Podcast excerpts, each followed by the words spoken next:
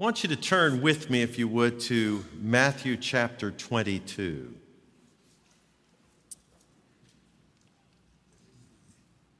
Let me read the words of Jesus starting in verse 37.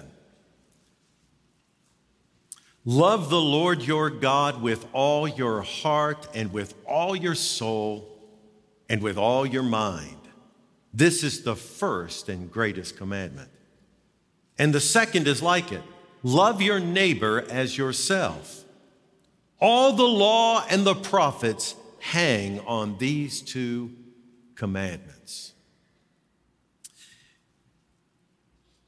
Many, many, many Christians uh, are not happy Christians. Many Christians struggle in their daily life.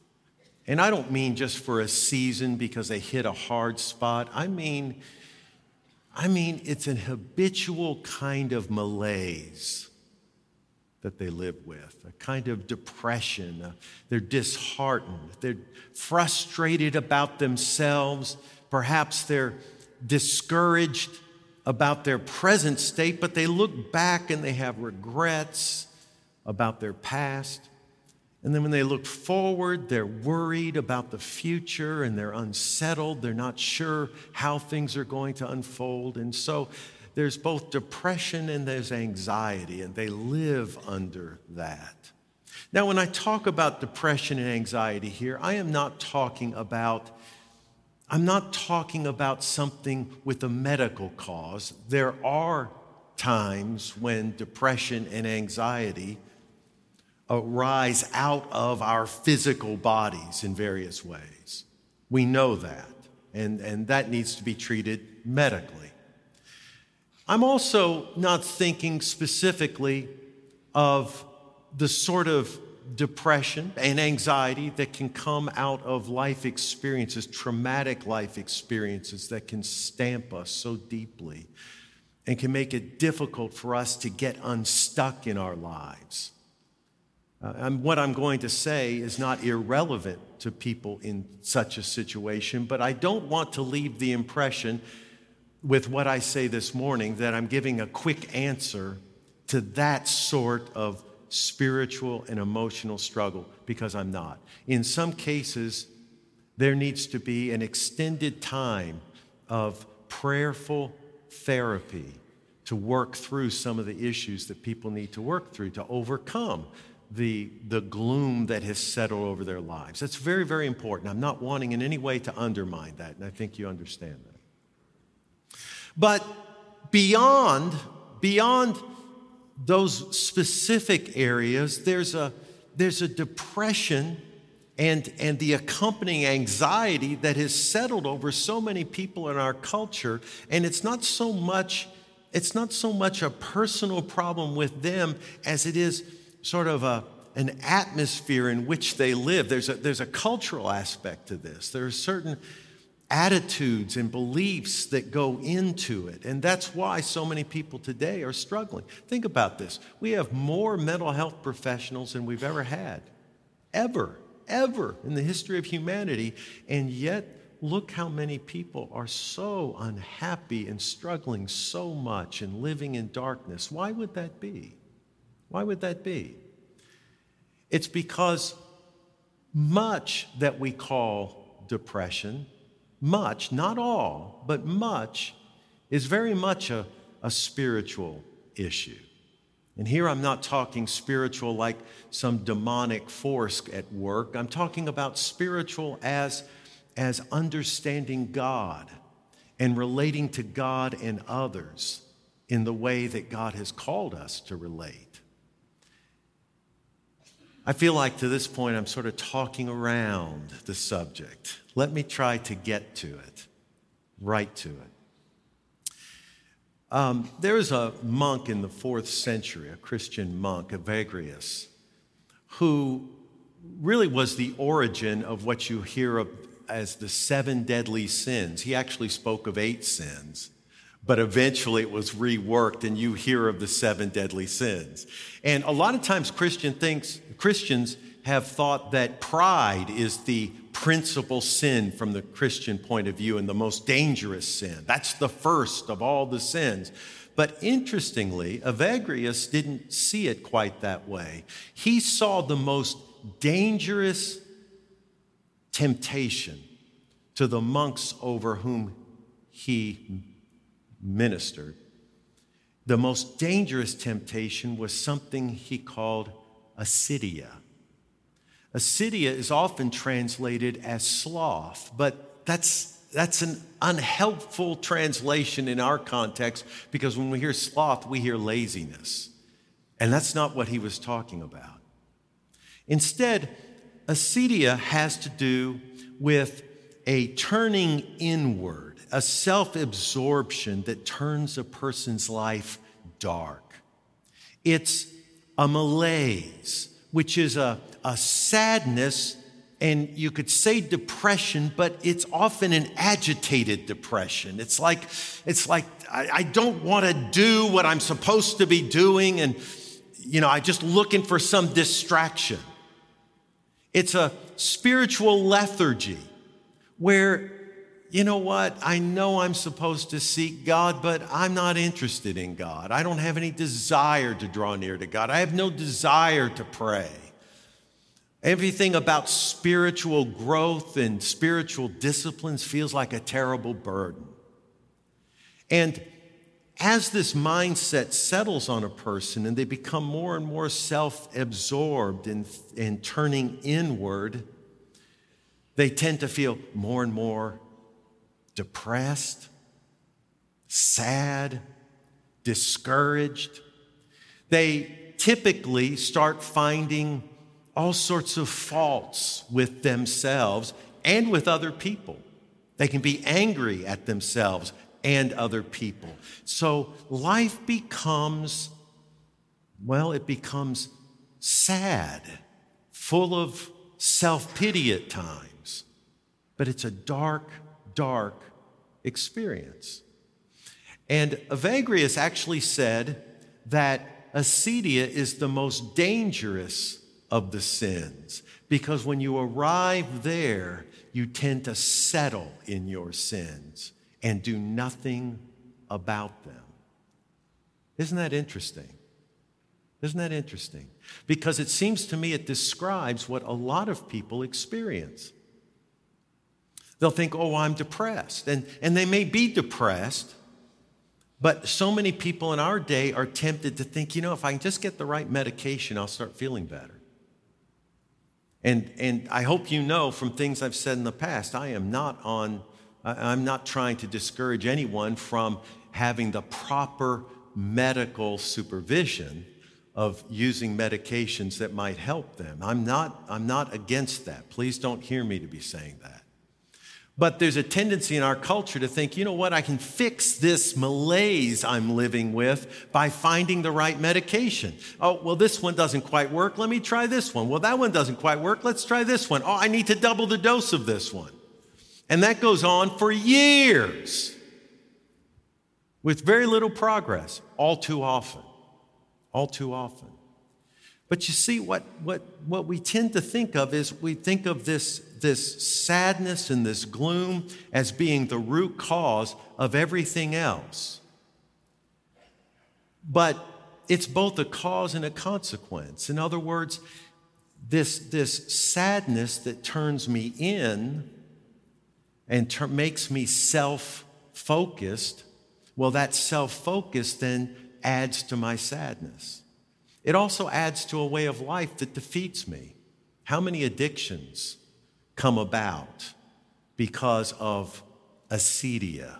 This sense of I feel overwhelmed by my responsibilities and I don't want to do any of this and, and, and just grasping for something. If you want a perfect picture of the sort of mindset, think of the person who's depressed and can't stop looking at TikTok videos. Just going through it, just mindless. So it's not so much just an evasion of all activity, but it's an evasion of responsibilities. So that was Evagrius talking about acedia. Now, here's what's interesting in the history of the Christian tradition it has uh, different teachers have emphasized that acedia is actually a failure of love. In fact, Dante in the Divine Comedy, he's being ushered up the Mount of Purgatory by the poet Virgil. And, and they see someone who is in the throes of acedia. And Virgil explains to him it's because of lento amore. In other words, slow love. Think about cold molasses and pouring cold molasses. It just doesn't flow. And this kind of tepid, weak love, that is the root, he says, of acedia. Now, it's with that in mind that I want to call you back to this text that I just read. I really haven't forgotten the text. Jesus said, Love the Lord your God with all your heart and with all your soul and with all your mind. This is the first and greatest commandment, and the second is like it love your neighbor as yourself. The thing that's interesting, first thing that's interesting to me about this passage is Jesus is drawing on the tradition of Israel. This comes straight out of the scripture. These are concepts from, from the Hebrew faith in which he was reared. So these are commandments not that point the way to salvation. This is a commandment given to those who are among the people of God already. This is how the people of God are to live. And then notice this is a love command. I've been talking about mood and sadness and self absorption and self pity and passivity and the life that comes out of that.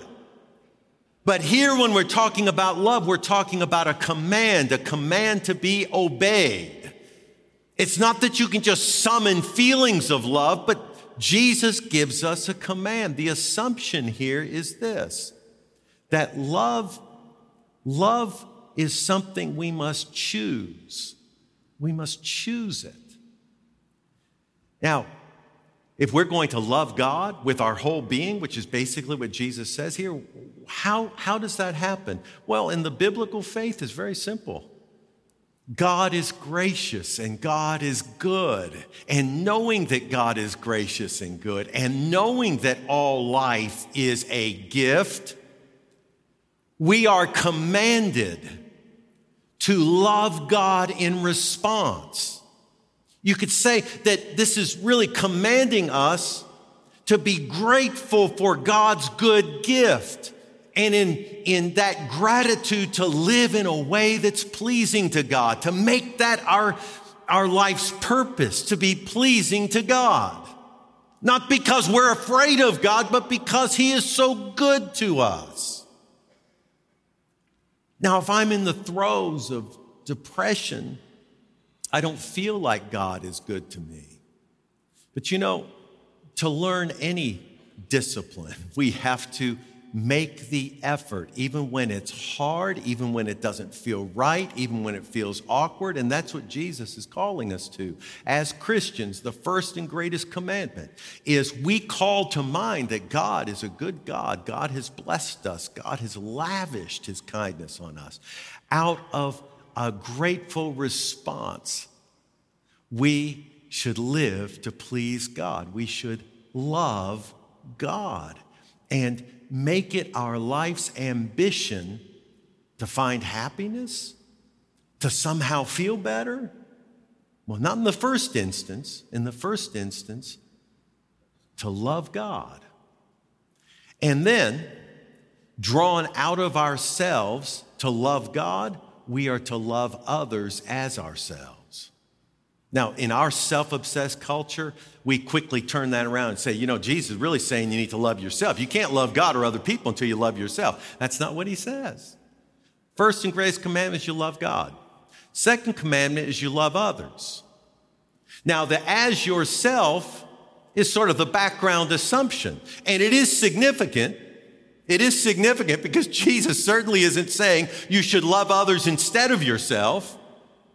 He isn't saying that you should love others and let your own life just, you know, fall into decay. He's not saying that. Love others as yourselves. But the whole focus is to get out of yourself, to get out of yourself and to love others. What this all means is that there is a responsibility laid upon us by God. It is a gracious call, this responsibility to turn our lives out to God in order to serve and please Him. And then, as servants of God, to turn out to others to serve and love them.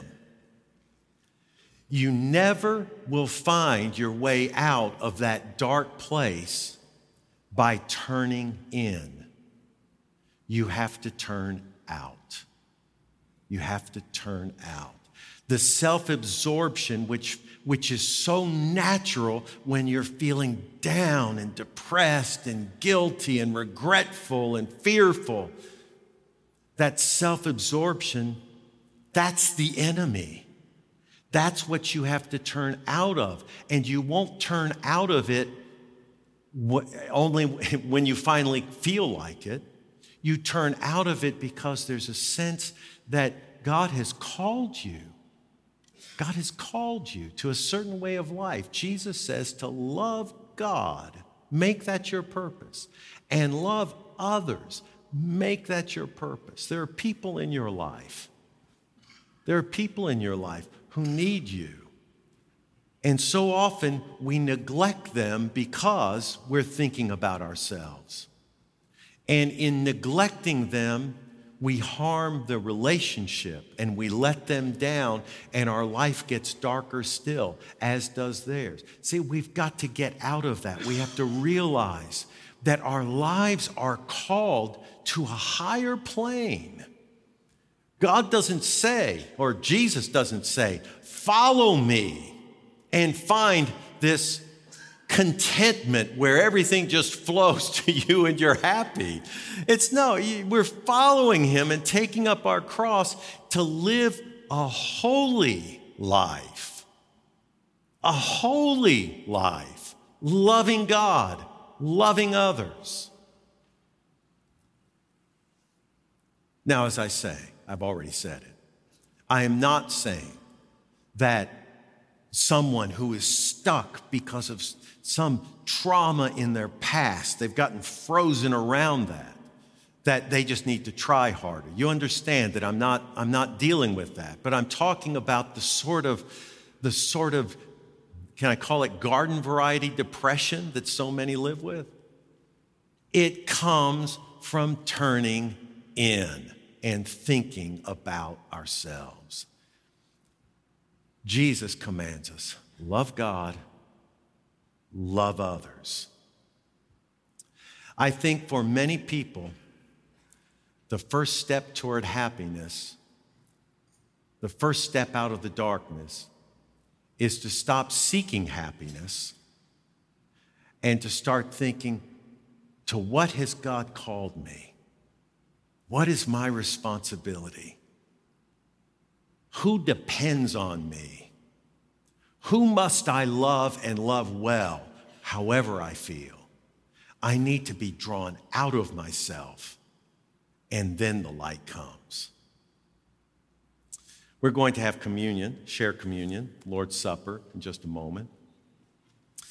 And I want you to think about how Jesus Christ came and he showed us he showed us love in laying down his life on the cross for us. He sets the example. And all of this he does to love for the Father. He sets the example. The way of Christ is our example. And the way of Jesus was not self indulgent. The blessedness of which he speaks comes by laying down his life for God and serving others. But you notice how often the Bible uses that word blessed?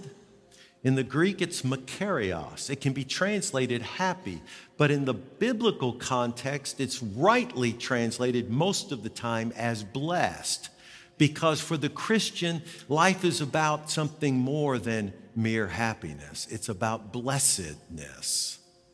And how we feel may go up and down, but God's favor does not. I want you to pray with me. Heavenly Father, we thank you that you have sent your Son for us.